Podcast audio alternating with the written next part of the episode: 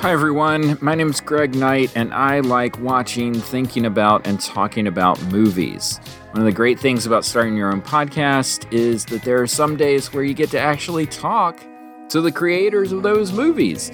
Our series Under the Stole is where you can find those conversations. I've had the opportunity to interview award-winning directors, up-and-coming documentarians, and even a legit Abraham Lincoln historian. So if you are curious about the creative spirit and want to learn more about how artists are inspired to make their passion projects, check out Under the Stole right here on the Popping Collars feed.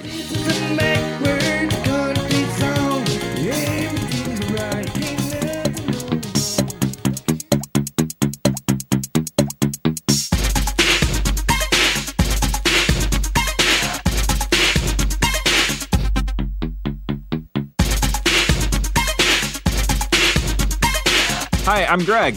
And I'm Betsy. And this is Going On 30, a Popping Collars side project where there's no crying. There's no crying in podcasting.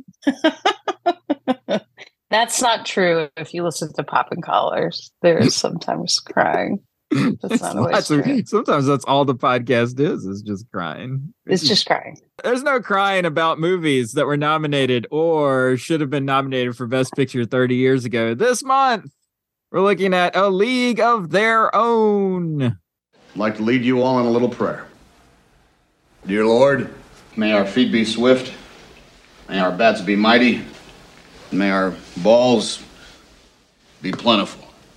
And Lord, I'd like to thank you for that waitress in South Bend. You know who she is. She kept calling your name.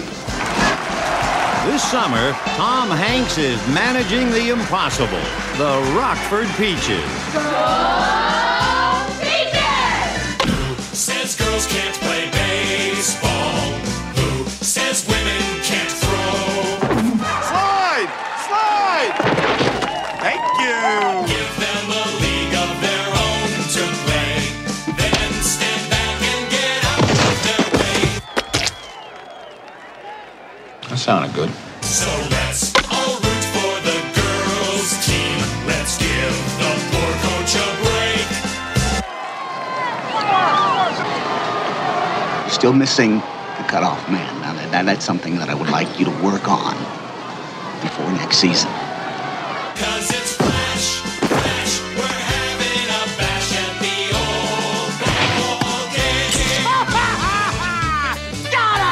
Columbia Pictures would like to take you out to the ball game for an all-star comedy. They'll pay you $75 a week. We only make $30 at the dairy. Well then, this would be more, wouldn't it? The manager, Tom Hanks. Are you crying? There's no crying. There's no crying in baseball. The catcher, Geena Davis. What do you say we slip in the back seat and you make a man out of me? What if I smack you around for a while? Can't we do both? The pitcher, Lori Petty. I made it! I'm a peach! A Rockford peach! The scout, John Lovitz. Are you coming? See how it works is, the train moves, not the station. And batting cleanup, Madonna.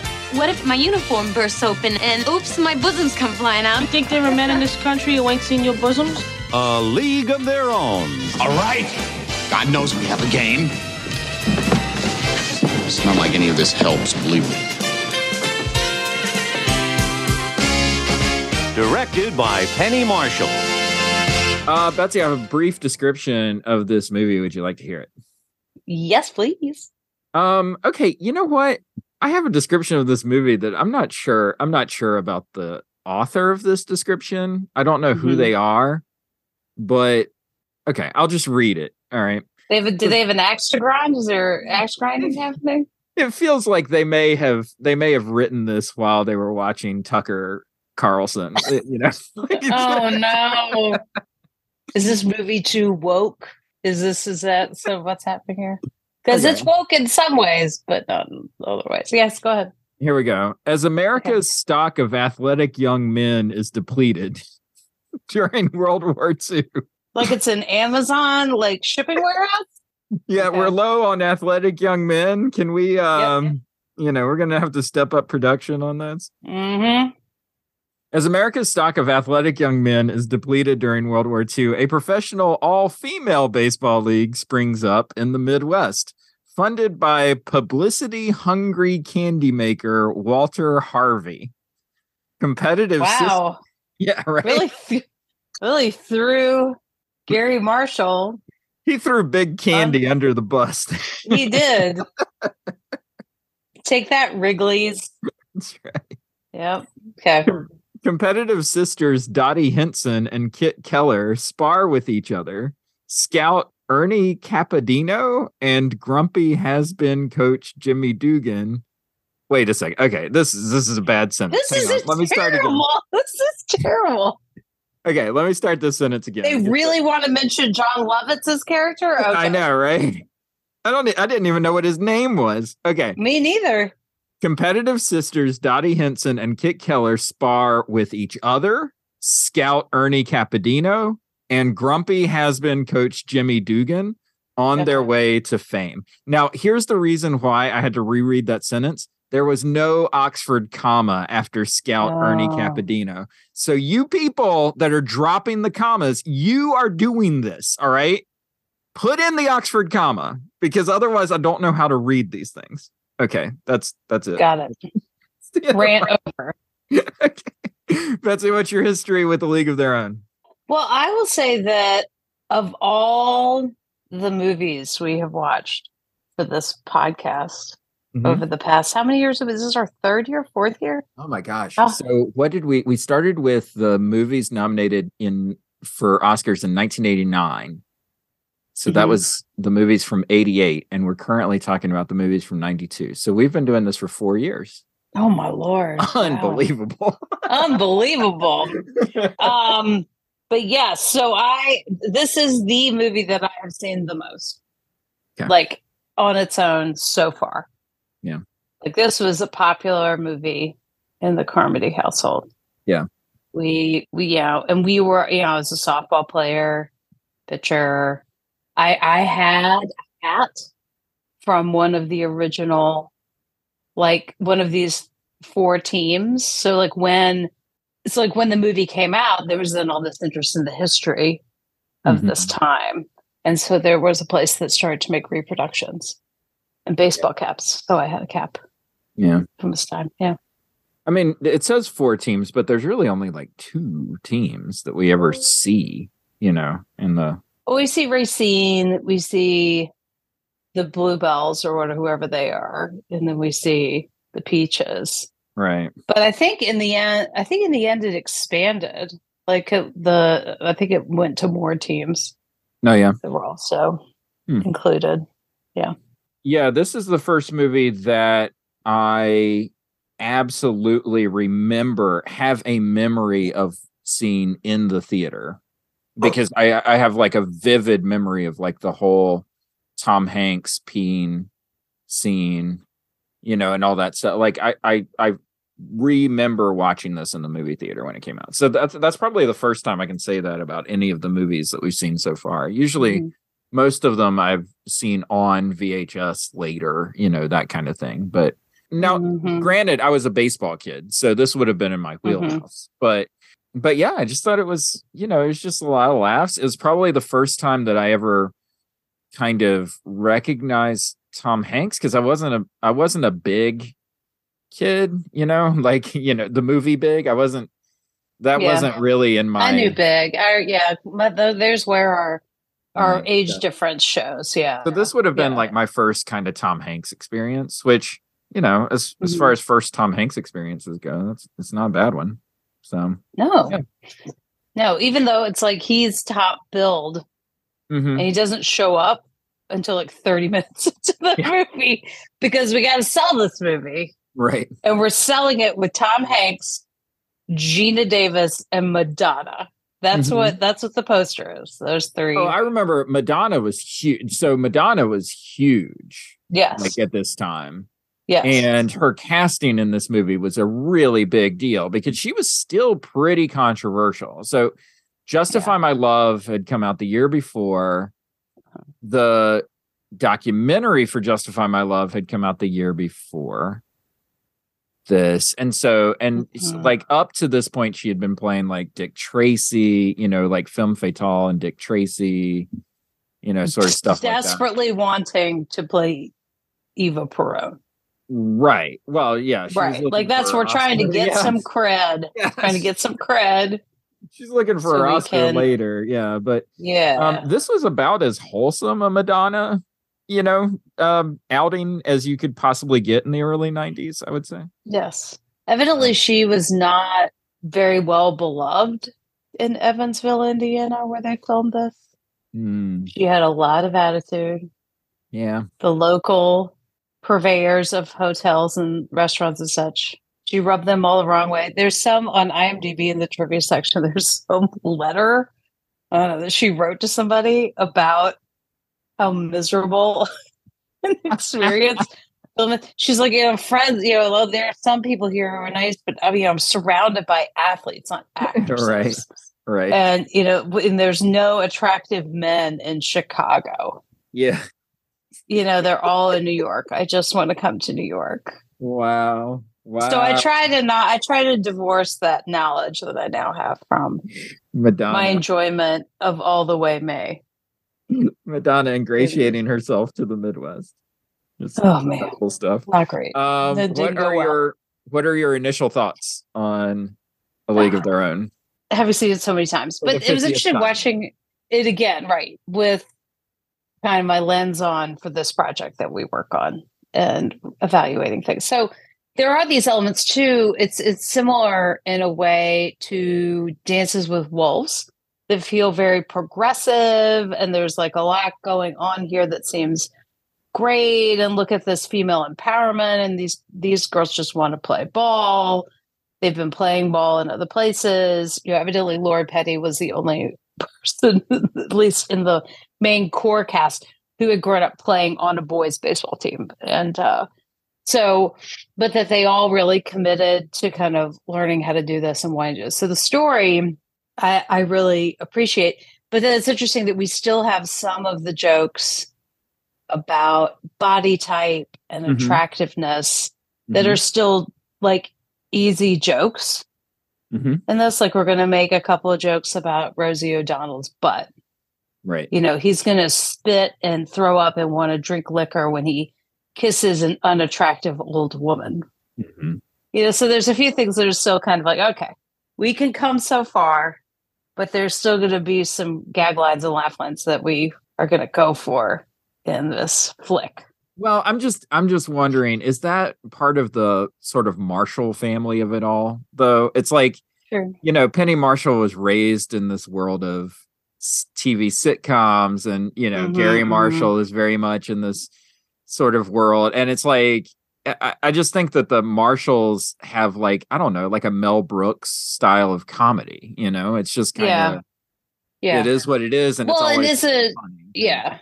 Cause I like, when I mentioned that to my sister, she's like, well, do you think that's them? Is that the 1940s of it? Or is that the 1990s of it? And I said, well, I think it's the 1990s of it. Yeah. The 1940s of it. But I mean, overall, just a great, solid cast. I do agree with my sister that, and she is not a fan of Lori Petty, and that Lori Petty is really annoying in this. Her character is really annoying. She's just a whiner. Yeah. And then maybe Emily's particularly offended being a younger sister. I don't know. Yeah. But I agree. Like Lori Petty's character is really annoying. I don't know. I may be a Lori Petty apologist by the end of this podcast. I think you might be. I think you might be. And there are several people who were in that Geena Davis role before Geena Davis was in that role. Like Deborah Winger was in it. There were some other people who had to drop out. Yeah. Like I can't imagine now anybody else doing that.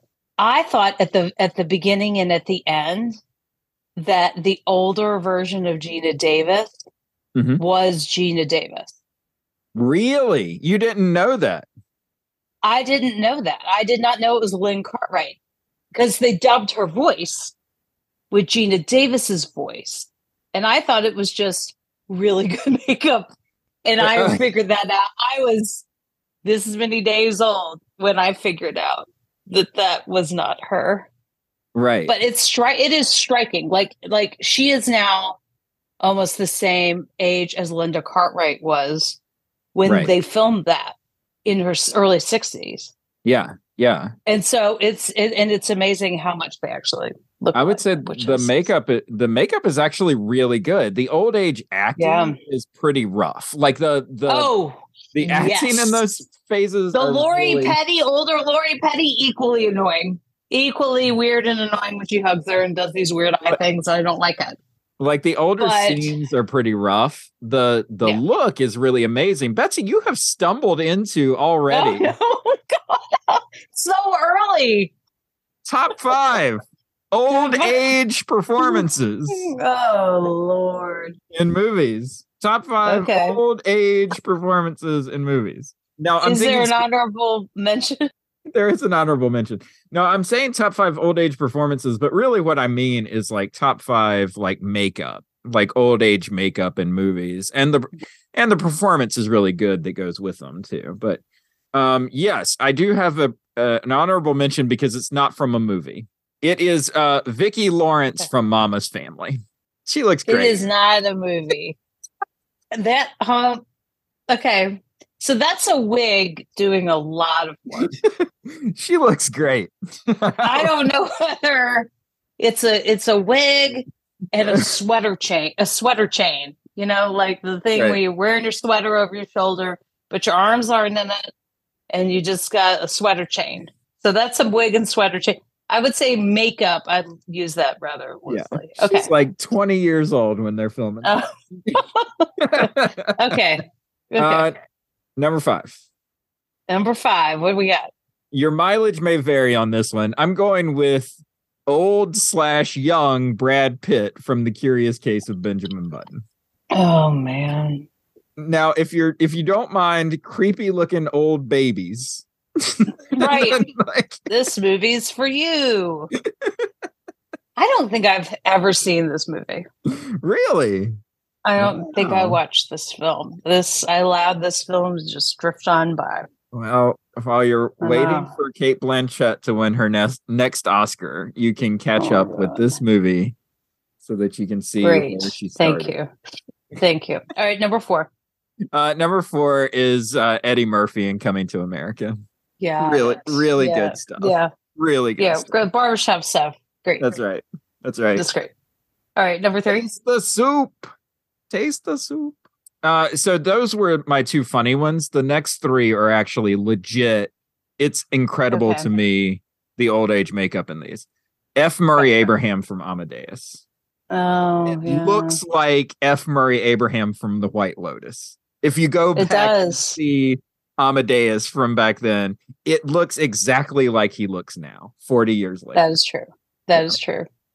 All right, cool. Number 2. Number 2 was Marlon Brando in The Godfather.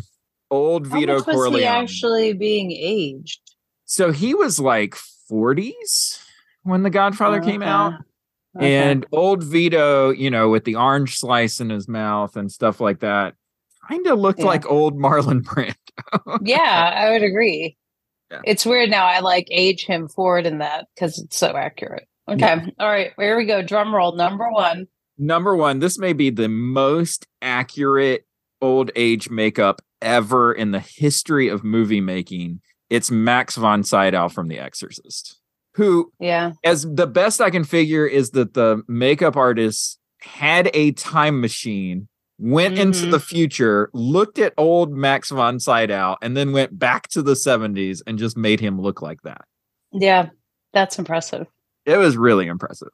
And a good performance. Cool. Well, who knew I was going to fall into that situation? Top 5, old age.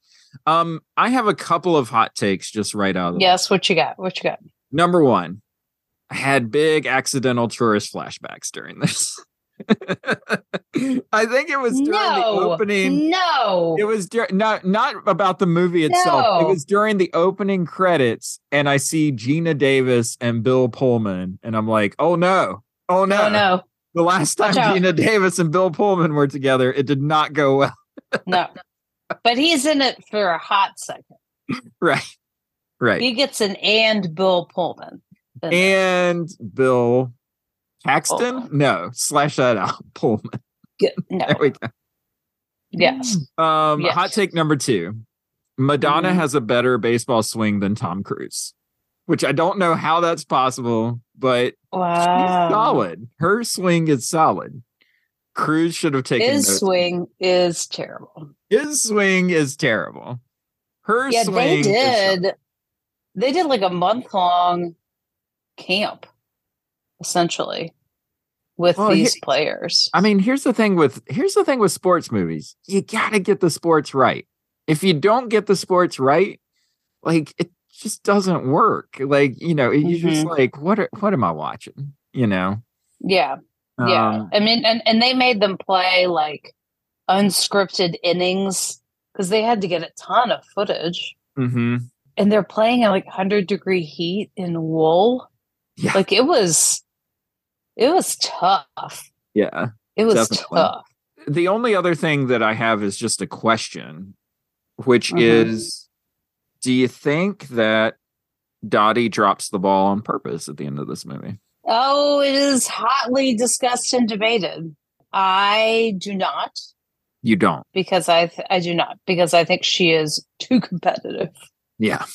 Very competitive. And she got plowed over. Right. You know, I think that's hard to hold on to.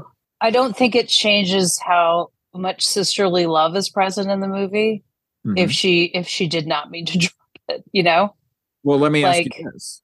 Would you drop it for Emily? Hell no. No, we play board games. We teach our children that sometimes you win, sometimes you lose. Like, there's no taking it easy on people. Wow. Yeah, no.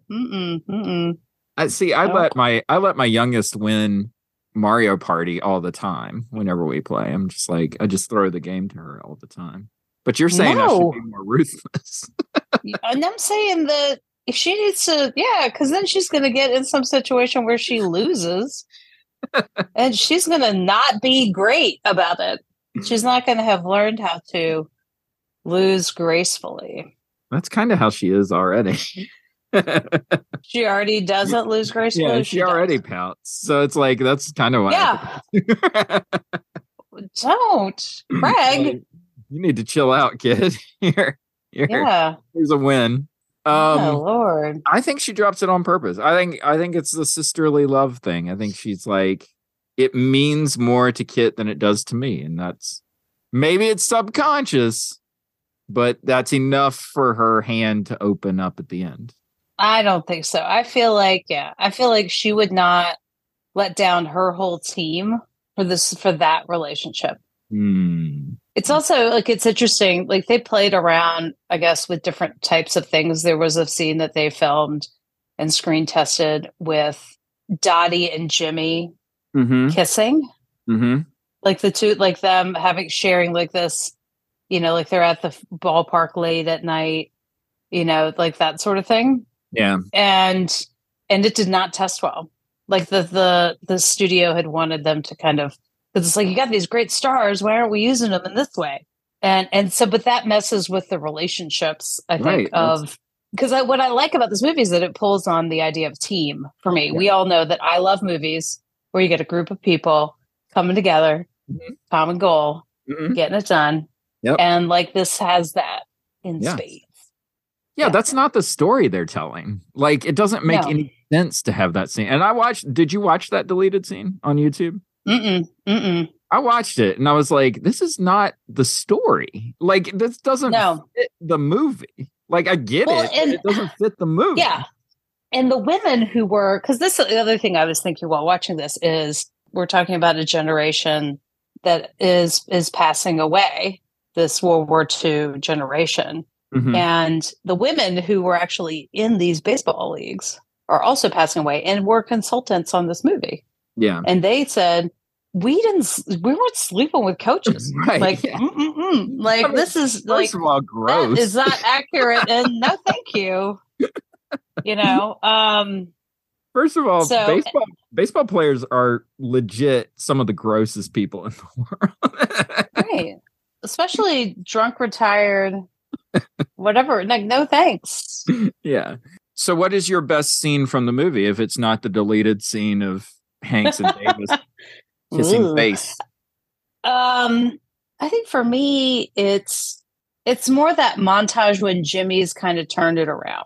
Mm-hmm. I think that's really what, when the team really comes together, it's that good feeling. Like, I did have some feelings about, I hadn't really appreciated the Gary Marshall, Tom Hanks scene until I watched it this time when he's hiring him up to do this job. But after Jimmy kind of wakes up to the fact that he's got a real team on his hands here, and it's them hustling to the bus, you know, you're killing me, Alice, you're killing me. Mm-hmm. And the, you know, Stillwell Angel has eaten the lineup, and you know that all of that, when all of that's coming together, and then you get the reprise of, you know, when she screws up again and throws to the wrong place instead of yelling at her, right? It takes a different route, and that it's when you get Hank's kind of turn on in that way, and then you see, you know, him and Dottie chewing tobacco together, you know, Dottie able to give him that Coke instead of, you know, the studio wanted Dottie to like have saved Jimmy from drinking, right? Mm-hmm. But, you know, they don't go so far as to like her giving him some sort of speech. They're teammates. And so she's able to like, yeah, here, take a Coke. Like, I will say that bus scene between Hanks and Davis, that was like a movie star scene. That actually was really good. It popped off the screen because they had really good chemistry, but also it's like, well, let's put our two stars in the scene together and see what happens. And it shows through, you know, it's a really good scene. Mine is depressing. I hate this, but it's like, you know, it's like, why would you pick that in a comedy? But it's the telegram scene. I got a telegram from one of you ladies from the War Department. Oh, my God, Ernie. Let's see. Boy, I hate these. These are the worst. Least the Army could do is send someone personally. Tell your husband's dead. Darn, I had the name right here. Well, now I got to go back and get this straightened out. Sorry. Give me the telegram. I can't. I don't have a name on the checklist. Just give me the telegram. Hey, this is official. This is from the War Department. Come on. That's official business. I'm coming.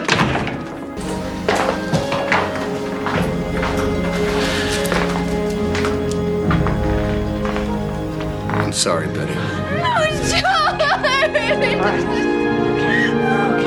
And I think the reason is because it's just it's so raw. And I think that the thing that I appreciate most about it is the understating way that Tom Hanks plays it, right? Where it's like, it's not a big deal. You walk, you hand the telegram, you say you're sorry, you get the hell out. Like, it's just kind of like a, you know, so often, you know, and we see this a lot in our world where it's like pastoral care and it's like, quit churching things up, you know, just get to the point, tell people, you know, get to the real of whatever the situation is and get out of the way with like all of the pomp and circumstance. Right. And like what Betty needed in that moment was to grieve, and she didn't need Tom Hanks, like, you know, messing around to get her to that place, like just need to get right. Yeah. And so, yeah, the telegram scene always stands out to me because it's just so visceral the way that it comes in. And that's Penny Marshall's daughter. Oh, Betty Spaghetti? Betty Spaghetti. Mm-hmm. Oh, no kidding. She does really well in that. Yeah. Tracy Reiner. There we go. Well, and I do think it's also, I mean, there is that, what's the reason why they're playing baseball? You know, the war, the way a war intrudes in, you know, and they did a really nice job with some of the detail work. You know, yes, you can go on IMDb and find some goofs and gaffes. But like, you know, when I remember looking at Dottie's car and I'm like, man, that car seems way older than where we are right now. But a lot of people were driving really old cars because cars weren't being manufactured because of the war.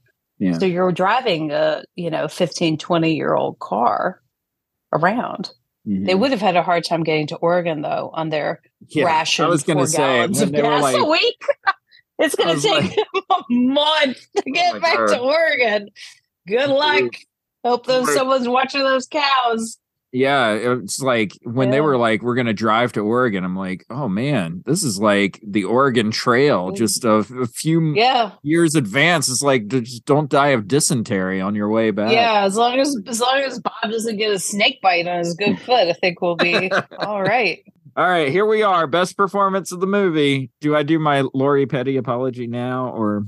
Oh, God, no. So when Emily and I talked about this, I am also, along with being in agreement that Lori Petty's really annoying. Best performance of the movie is a Madonna-Rosie O'Donnell combo. Yeah, you can't do it, mate. Do it? I could do it. Yeah, how long you been working on that, Doris? That took me about a year. Not counting them 2 months I was in the hospital, bat hit me right in the head. Bam. Really? Yep. You had to notch it behind, because that looks really swollen. Hey, what the heck kind of a thing is that to say to me, man? I'm joking, okay, I'm sorry. Ain't funny. I'm nervous, all right? I don't... What are you looking at? Yeah, what are you looking at? Nothing. Yeah. Right? Nothing. Mm-hmm. Yeah, and because, like, this is when you kick off these, like, celebrity friendships. Like, Rosie and Madonna, still friends to this day. Penny Marshall and Rosie. Mm-hmm. You know, it was said that Rosie would tell the story that because she could understand Penny Marshall's thick Bronx accent, she got more scenes. she could follow instructions. And she's I feel like there's a lot of improv there. I feel like it's just like I've always, this was really a big breakout moment for Rosie O'Donnell. Well, so yeah, I think she was nominated for new breakout performance or whatever at the MTV Awards. You know, she would have done Star Search. She was doing stand up. That's what I was going to say. So Star Search would have been like right before this, I think. Yeah. Yes.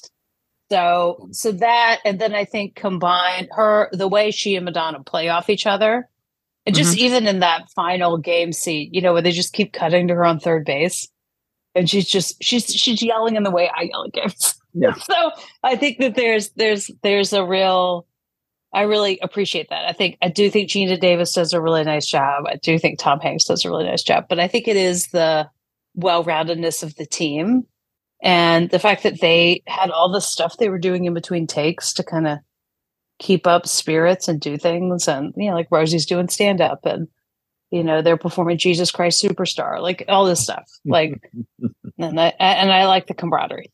Yeah. What about you?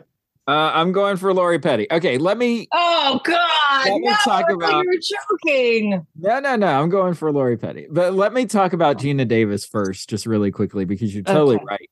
The reason that Geena Davis really works in this is because of her height. She is so tall in this movie. Like, she looks like an athlete, you know? And it's like, when she walks out... She is an athlete. Yeah. So like she's been to the Olympics, for the God's sake. Yeah. Exactly. So when she walks out on the field, she looks legit, you know, you're just like, oh my God. Yeah. That's somebody that people would pay their money to go watch play a sport, you know? Yes. So, so I think that there's stuff that Geena Davis brings into the room just physically that like make her performance kind of stand out. Okay. Lori Petty. What? I've been traded to Racine. Oh, you? I told him to trade me. Oh, yeah, they'd really trade you. Miss Star, Miss Perfect. You know exactly what was going to happen the whole time. I didn't. This will be better than this. I gotta see. I'll quit, okay? I'll quit. Is that what you want me to do? Sure, then everybody will blame me for you quitting. What do you want me to do? I'll do it. Stay away from me. Just leave me alone. That's what I want you to do. Kit. Listen to me. It was all a mistake, okay? It was a big mistake. I was getting too good, wasn't I? Listen. I knew if I did too good, you'd do something to push me down.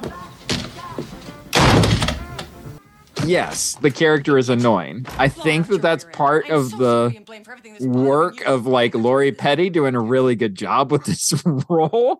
I think the role of Kit is supposed to be annoying. Like, I don't think that we're supposed to sort of side with her. So it makes her redemption at the end of the movie, which I think that the reason that you get Lori Petty is for that closing scene where they are finally able to reconcile with each other.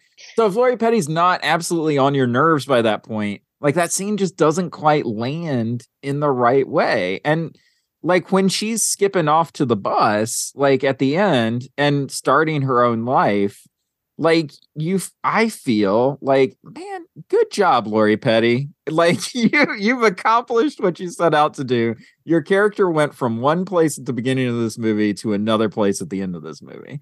And I don't know. I feel like there's, like, she's able to show that growth in a real way.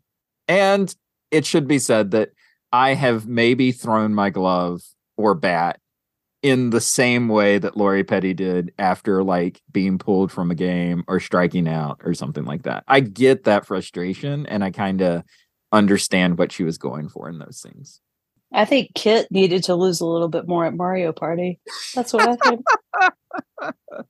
You know, God bless her until the next time she screws up and pitches another fit. But what I do think, so I don't find Lori Petty globally annoying, because right. I do. I love her in Station 11. Yeah. I like her character in Orange is the New Black. Right. I think that she's really come into her own and kind of embracing where she is now. And I love it. I think that those elements of her performance have been really amazing to me. So yes, it's not a global issue with Lori Petty, because I liked her in Point Break too.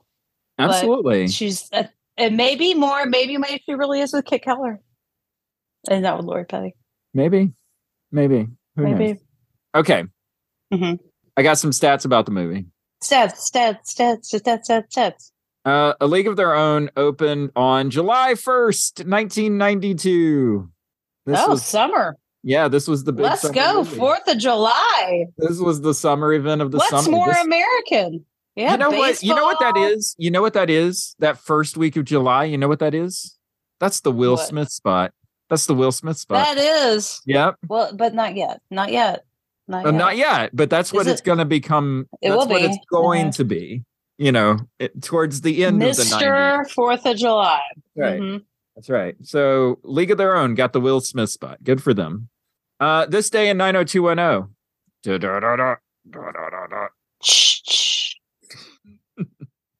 Season 2, episode 28. We're kind of going to go back, because they did have summer episodes of 90210, but they started about halfway through the month of July. So we're going to go back to the season finale or the spring finale of season 2. So season 2, episode 28, entitled Wedding Bell Blues. After Brenda spends a forbidden weekend with Dylan, her father insists they break up. Meanwhile, Kelly pursues construction worker Jake Hansen. Betsy, can I tell you that I can picture this episode in my mind? I vividly remember this episode of 90210. Really? Oh, yeah, because this was the backdoor pilot for Melrose Place. So Jake Hansen was, what's his name? Yeah, the guy from Melrose Place. Oh, Grant Show. Right. Yep. I just pulled that name out of I don't know where. Whose wedding? Was this Kelly's mom and like David Silver or like David Silver's dad, or what? Wedding Bell Blues. Oh, I don't know what Wedding Bell Blues stands for, but I do vividly remember. Oh gosh, what was the dad's name? Oh, the dad. Oh, not Joey Tata. That was the other guy. R.I.P. Anyway, I vividly remember him being like, "You will never see Dylan ever again." Blah blah blah blah blah blah blah. He was very upset with his little blonde, bald head. Mr. Walsh. Let's see. Here we go. Mr. Walsh, James Eckhouse, Jim Eckhouse. Of course. Yeah, he was very upset with Dylan for a long time there. Yeah. Then I think Dylan saved his life or something, and they became better friends. Okay. League of Their Own. Beach Club? Was he drowning? Okay, all right, back, Seth. A League of Their Own had a domestic gross of $107 million, making it the number 10 grossing movie of 1992. Ooh. Yeah. Big hit.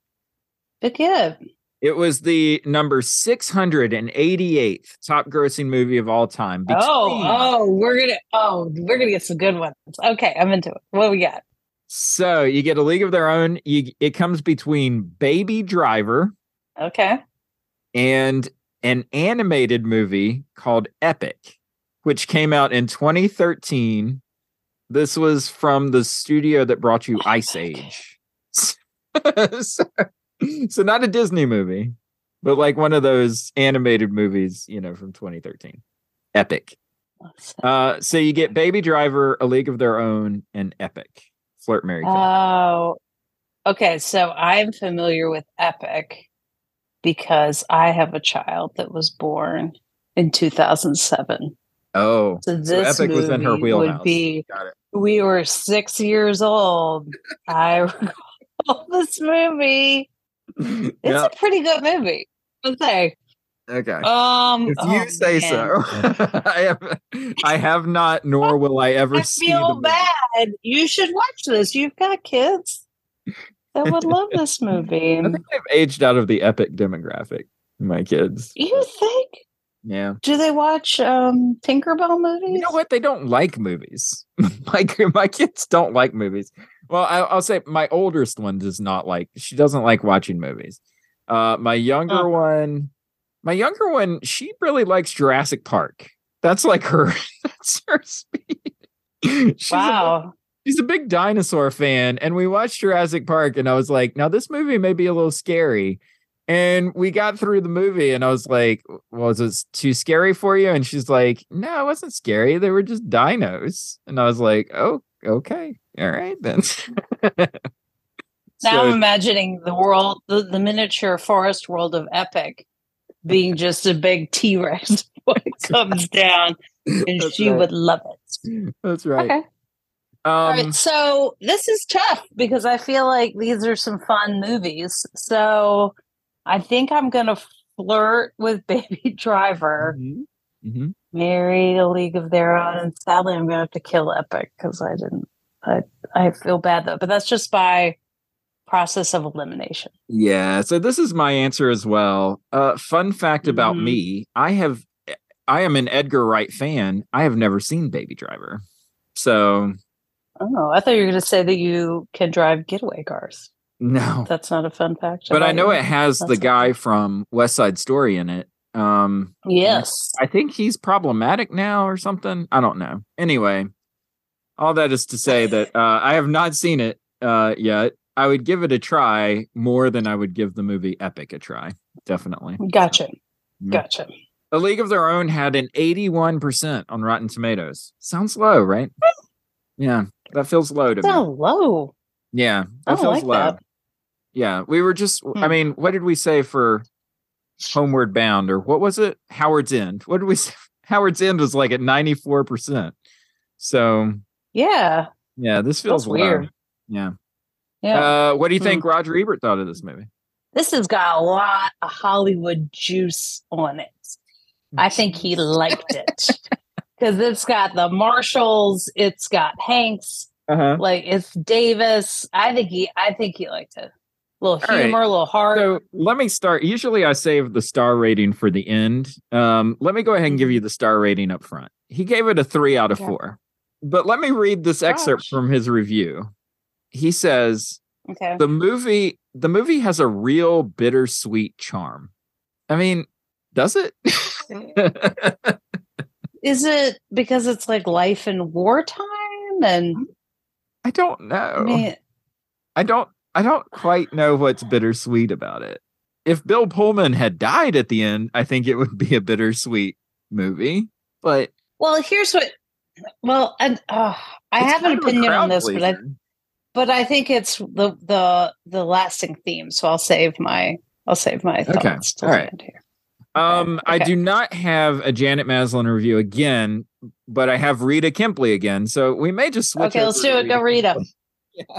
Maybe. So Rita Kempley from the Washington Post says, graced by Davis and enlivened by Lovitz and the ensemble cast, A League of Their Own. People love John Lovitz in this thing. Okay, keep going. I gotta tell you, I barely thought about Lovitz when the credits were rolling on this thing. They wrote this role for him. They wrote it for John Lovitz. Okay, unbelievable. Going. Was Lovitz still on SNL at this point, or had he transitioned out? Was this his big thing after his SNL stint? This might have been his big thing after. Okay. Graced by Davis and enlivened by Lovitz and the ensemble cast, it sends us home feeling a little higher with visions of peanuts and Cracker Jack floating in our heads. Yeah, right. Rita, come on, Rita. It's a little schmaltzy. Let's lighten it up a little bit, Rita. How did it do at the Oscars? Betsy, this movie had no wins and no nominations. Nominations. So it was nominated for Golden Globes. Well, yes, it was, but we still find the Golden Poppers still finds the Golden Globes to be problematic. So, in turn, we will turn to another favorite of ours. It was nominated for 3 MTV Movie Awards. Betsy, what 3 MTV Movie Awards was this movie nominated? Okay, all right. So I already said Rosie O'Donnell. Yes. Newcomer, yes. Best breakthrough performance. Yes. The breakthrough performance. Breakthrough performance. And then I think you got to nominate Geena Davis for her ball catching skills. Yes. Best female performance, Geena Davis. Yes. And then because I could not believe there's a Carly Simon song that opens this film. Yeah. It is not good. It is not a good song. It's the best song. It's no working girl, Carly Simon. Sure. No, but the best song is "This Used to Be My Playground." Oh yeah, by Madonna. So was it nominated for that? It's not. No, Madonna nominations, which is fascinating because she was all over MTV at this point. No Madonna for the movie awards. So what's the third nomination? Oh, Betsy, you're going to hate this one. Best Kiss, Tom Hanks and Pauline Brailsford. Oh, no. I am disappointed. Oh, MTV, never change. You're just so... It's big letdown. So inappropriate. I'm sure Beavis and Butthead read the nominations for that. Yes, I'm sure they did. Which team do you play for? Well, I'm a peach. Well, I was just wondering, because I couldn't figure out why you would throw home when we've got a 2-run lead. You let the tying run get on second, and we lost the lead because of you. Now you start using your head. That's not love. That's 3 feet above your ass.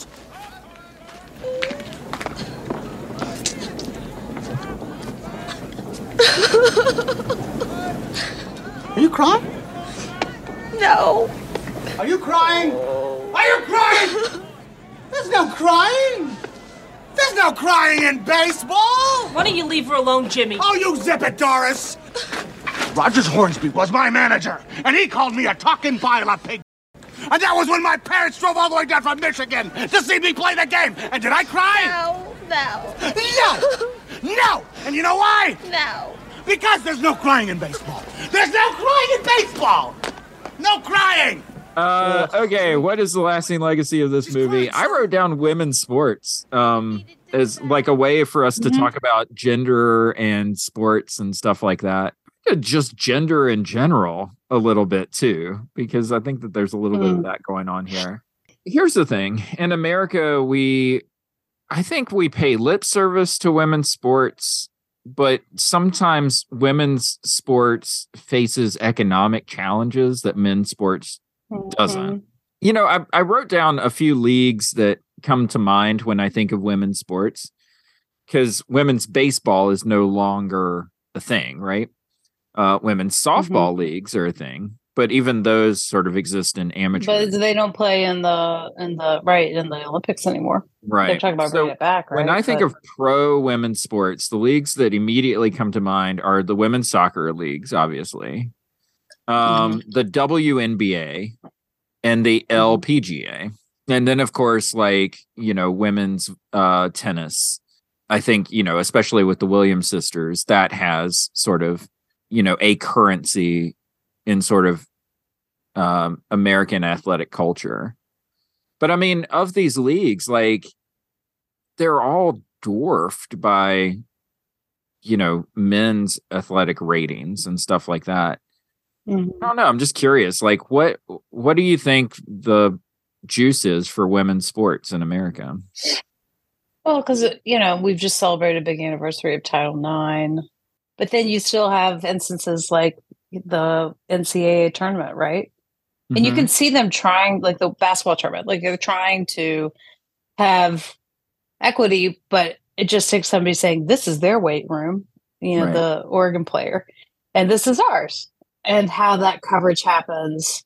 You know, I mean, we talk about it even here at school, you know, like who gets who, what time is each other's games. If both varsity boys and varsity girls basketball are playing, who's in kind of the premier spot, right? That you can kind of, that isn't happening while other people are in afternoon options. You know, I don't think there's something nefarious there, but I think it's just kind of where we are.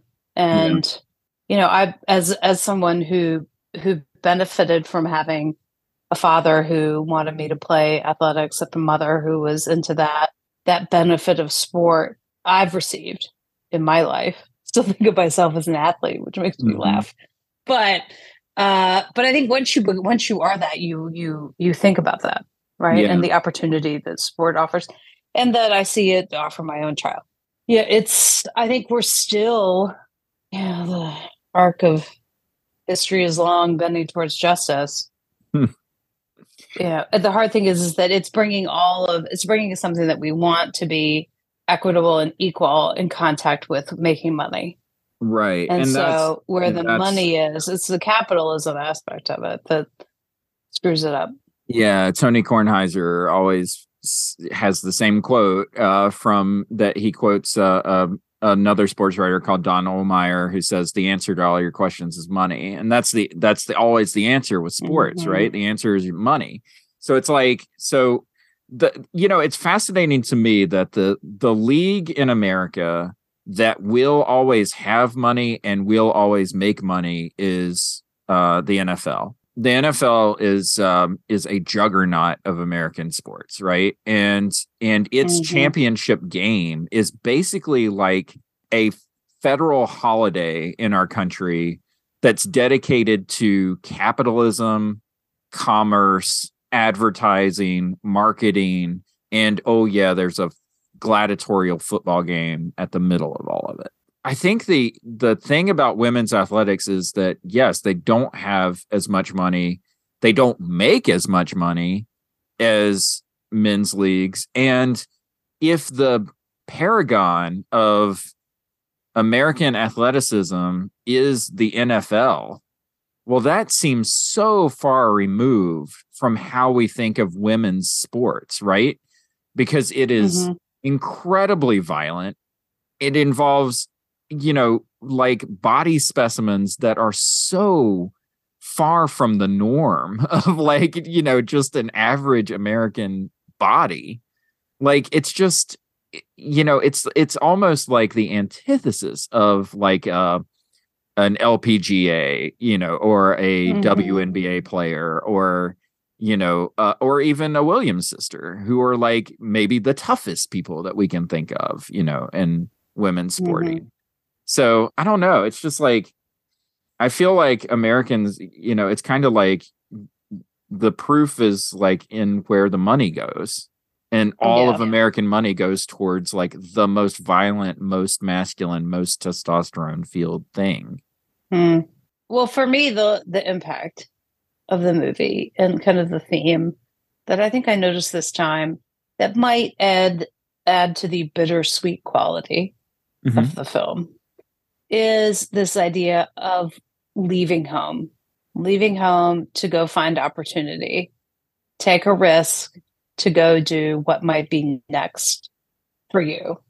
And, you know, that scene with Marla Hooch, which is just one of my favorite characters in the whole film, you know, with her and her dad in the train station, And that had originally, the original cut of the movie was like 4 hours long. And this got cut in that cut. But then it got put back in. Mm-hmm. But that idea of you got to go where things happen. Yeah. And it's, I think, thinking about that idea, I think that idea was still real at the time of this film. And I had that feeling of, I want to go where things happen. You know, I'm going to go away for college. I'm going to go someplace else. I'm going to live somewhere else. I don't know how that feels now. Mm-hmm. When it feels like everything is happening right here on your phone, as opposed to somewhere out there in the world. There's a bittersweet quality to that. It's like those moments, war upends everything. Yeah. Right. Yeah. The civil rights movement, migrations around this country, lives were completely changed because of this baseball league. Mm-hmm. People brought from wherever they were, and the group of us are going to stay here. Right. And that completely changes. It happened to my grandparents. They were moved around when my grandfather worked for the health department during the war, and they were stationed. It was the first time my grandmother had left. A family member of mine had left Connecticut in 350 years. Wow. And they were moved south and lived in Florida, New Orleans, and then had looked at each other and were like, "Hey, we don't have to go back north. We don't have to go back to Boston and Connecticut. We could stay here." And then they end up in Tennessee, and they end up saying, "Oh, there are no congregational churches around here. We'll go to the Episcopal church." Mm. And here I am working at Episcopal High School. I mean, like, lives are changed. Yeah, absolutely. In these upheaval moments. So I think that there's a bittersweet quality to that you have to sometimes leave home to find it. And yeah, you have to see it as like a real possibility and a real opportunity, which for most mm-hmm. people, like, it's like that opportunity just doesn't exist. You're locked in from birth and, where you're going to live, mm-hmm. who you're going to marry, what you're going to do mm-hmm. for a career. Like, all of that stuff is just kind of, and being able to seize an opportunity that feels like a fantasy is, it's always going to be an amazing story. Yeah. Hey, real quick question, just to wrap up this whole mm-hmm. sort of section. Is there something mm-hmm. about competition that sort of lends itself to gender division? Obviously in sports, there's like men's leagues and women's leagues. And there's this current debate, albeit bad faith arguments on one side in particular, about like, the role that gender plays and who can play in what leagues and stuff like that. Mm-hmm. But it strikes me that, we're recording this episode before the Oscars air this Sunday. The Oscars are an institution mm-hmm. that still has gendered acting categories. Now, I will say that we are kind of guilty of this too. But I will say we changed our category from like best actor, actress to like best performance, right? Mm-hmm. When we talk about the movies individually. What is that about? Is it because the Oscars are a competition that like roles have to be gendered? Like, what is at stake for it to just be a best performance Oscar? Well, what's at stake is that the system is still misogynist. And so it's dealing with the fact that it's not like we're doing real great at that. I was just listening to a podcast that I really love called Keep It. They were discussing that, maybe we're not there yet to be able to do that because of how we nominate. But what if we allowed there to be 10 best directors? We allow 10 movies. Right. So that we've only had maybe 7, 9 women ever nominated for best director. Mm-hmm. And we still have a system that won't give them those jobs to then, allow them to be nominated. Right. So it's like, it's not just the Oscars. Like, there's all these female directors that no one's nominated, but oftentimes director is also saluting the overall quality of a film. Mm-hmm. So why wouldn't could we expand that to allow more of that recognition to potentially be present. Because, you know, the Oscars, I mean, it's all about, again, it's all about money. Right. It's all about money and generating money. And it's a marketing juggernaut for your film to be able to slap on your poster that it's Oscar nominated, you know, that people may, you know, I don't know. I can't now say linger at the video store to take that DVD home or whatever. But it's also hard if it's a marketing juggernaut to imagine going to less categories. Yeah. Yeah. Absolutely. Right. Then there's less opportunity for winning. Yeah. Totally. Interesting. Okay. We can get through the last few categories really quickly, I think. Who is this movie for? It's for everybody. It's for everybody. Yeah. It's for kids. It's for boomers. Yeah. I saw this as a kid. It's for the greatest generation. Yeah. It's for all of everybody. For everybody. What's your rating for this movie out of 5? 4.5. Oh, okay. I went with a 4. Give it a 4.5. Would you say it's above or below The Crying Game? I didn't have to rank The Crying Game. Well, it was ranked 4.5 for you. So above. And it only loses 0.5 because of Lori Petty.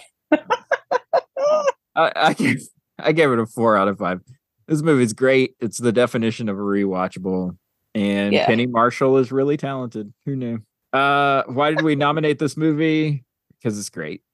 Because it's great. It was no, there's no question. Because the Oscars should have nominated it, and I don't know why they didn't. We've already touched on what Emily said about the movie. Not a fan of Lori Petty. Emily, go back and watch this movie again. You get it? This was not nominated for Best Picture, so I don't know if Billy Crystal said anything about this at the Oscars. If he did, I'll include a cut of it here. A League of Their Own, the story of the women's baseball team, was wanted you to notice Madonna's performance in that, so they sent from the movie her bustier and cup, which I thought was interesting. It was for Best Supporting Actress, and... You know, okay, so that's it. A League of Their Own in the books. Yep. Next up, Betsy, we are back in the world of Spike Lee. Here we go. We've been away from Spike for a while. Gosh, what? Do the Right Thing, I guess, was our last one. I think so, yeah. Because we didn't do Jungle Fever. Yeah, so Malcolm X is our next movie. Malcolm X from Spike Lee. Let's do it. Masterpiece from Spike Lee. One of Spike's, is like an epic. So... Yeah. Settle in. I think we've got like 4 hours of Malcolm X. I think we do. I'm ready. Betsy, thank you for playing ball with me today. Should we play two? Yeah, you know, double header. Yeah. Run it back. Do the pod again. Let's do it. Let's go. 100-degree heat. I'm wearing wool. Let's do it. All right. We'll see you next time. Bye.